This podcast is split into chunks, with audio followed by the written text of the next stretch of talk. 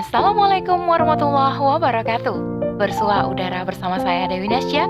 Kali ini di rubrik motivasi yang berjudul Menyikapi Rasa Lelah di Jalan Dakwah oleh Yeni Marlina.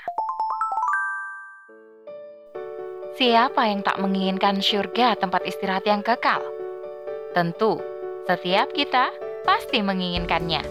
Namun, sudahkah kita memantaskan diri untuk sebuah pertemuan terbaik dengannya kelak? Pengorbanan apa yang sudah kita lakukan? Amalan terbaik mana yang akan kita persembahkan? Semua itu bisa terjawab jika kita memosisikan dakwah bukan sebagai amalan yang melelahkan. Selengkapnya, tetap di podcast Narasi Pos Media. Narasi Pos, cerdas dalam literasi media, bijak menangkap peristiwa kunci. Pernah mendengar ungkapan hati sebagian kecil saudara-saudara kita?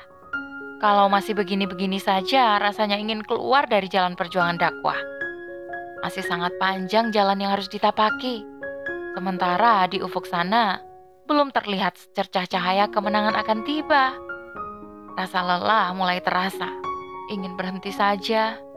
Biarlah orang-orang kuat yang tersisa dan akan terus berjalan melanjutkan perjuangan. Ya, Terkadang kalimat di atas muncul atau terlintas dalam benak sebagian pengemban dakwah.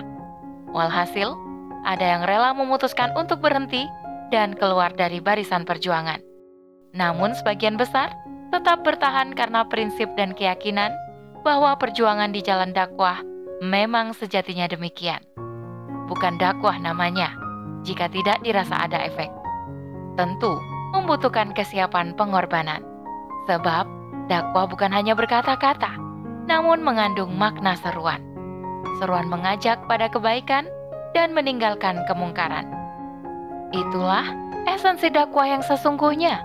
Perintah Allah Subhanahu wa taala kepada umat Rasulullah Shallallahu alaihi wasallam yang diciptakan sebagai umat terbaik di kalangan umat manusia. Kamu umat Islam adalah umat yang terbaik yang dilahirkan untuk manusia. Menyuruh kepada yang ma'ruf dan mencegah dari yang mungkar dan beriman kepada Allah Subhanahu wa taala. Quran surah Ali Imran ayat 110.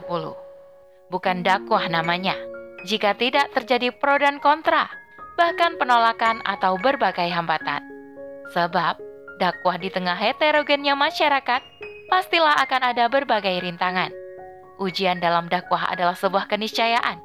Butuh kesiapan pengorbanan waktu, pikiran, tenaga, harta, bahkan perasaan lelah. Hakikat alaminya dakwah dijalani oleh Rasulullah Shallallahu Alaihi Wasallam, para sahabat, dan penerus risalah setelah mereka. Terlebih lagi saat ini, di tengah pusaran arus budaya Barat, perjuangan dakwah sangat terasa. Serangan yang menghambat setiap perbaikan selalu ada serangan dari musuh-musuh Islam ataupun penolakan dari kalangan umat Islam yang pemahaman mereka sudah terdistorsi oleh pemikiran Barat. Arus deras pemikiran-pemikiran yang mendeskreditkan Islam menjadi alat penjajahan, membelenggu gerak umat untuk kembali bangkit. Beratnya perjuangan dakwah semakin dirasa.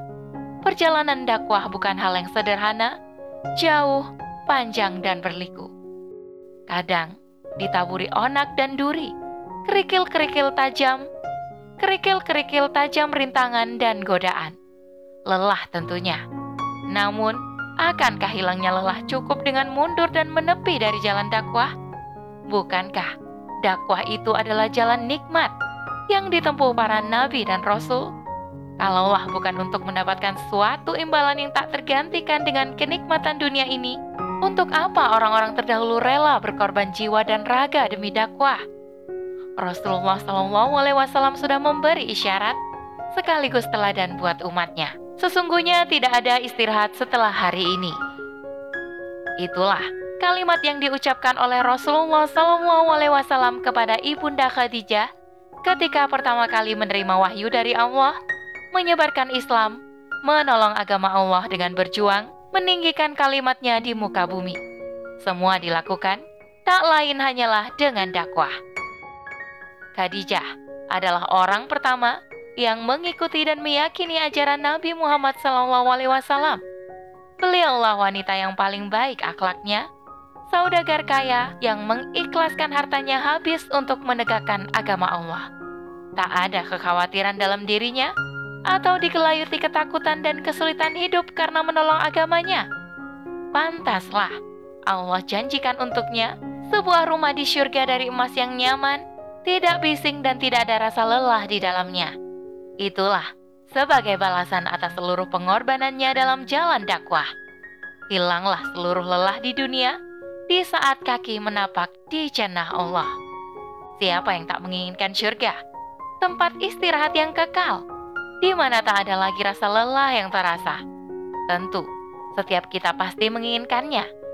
Namun sudahkah kita memantaskan diri untuk sebuah pertemuan terbaik dengannya kelak? Pengorbanan apa yang sudah kita lakukan? amalan terbaik mana yang akan kita persembahkan? Semua itu bisa terjawab jika kita memosisikan dakwah bukan sebagai amalan yang melelahkan, tidak berpaling untuk istirahat sejenak, atau selamanya dari jalan dakwah. Kembalilah berbenah, kuatkan keyakinan bahwasannya keberhasilan dakwah tidak dituntut sebab kehebatan kita, kuatnya fisik kita, dan banyaknya waktu luang atau harta yang kita berikan bukan sebab yang demikian, namun kesabaran, keyakinan, ketekunan, keikhlasan, dan sikap tawakal kepada Allah yang akan menghantarkan kemenangan. Tahan dengan berbagai tekanan, hambatan, dan rintangan di jalan dakwah. Beginilah sikap seorang pejuang dakwah, meyakinkan diri bahwa Allah pasti menunaikan janji-janjinya, janji kepada hambanya yang beriman dan beramal saleh pastilah Allah menyempurnakan akhir perjuangan dengan kemenangan. Maka, jikapun kita tetap terus berjuang di jalan dakwah sekalipun harus lelah, namun semua lillah karena Allah, maka di saat yang sama kita akan merasakan manis dan indahnya nikmat di jalan dakwah. Istimewanya pujian Allah kepada orang-orang yang berdakwah, dan siapakah yang lebih baik perkataannya daripada orang yang menyuruh kepada Allah? mengerjakan amal saleh dan berkata, Sesungguhnya aku termasuk orang-orang yang berserah diri. Quran Surah Al-Fusilat ayat 33 Wallahu alam bisawab Demikian rubrik motivasi kali ini. Sampai bertemu di rubrik motivasi selanjutnya. Saya Dewi Najak undur diri. Aku Mingkum. Wassalamualaikum warahmatullahi wabarakatuh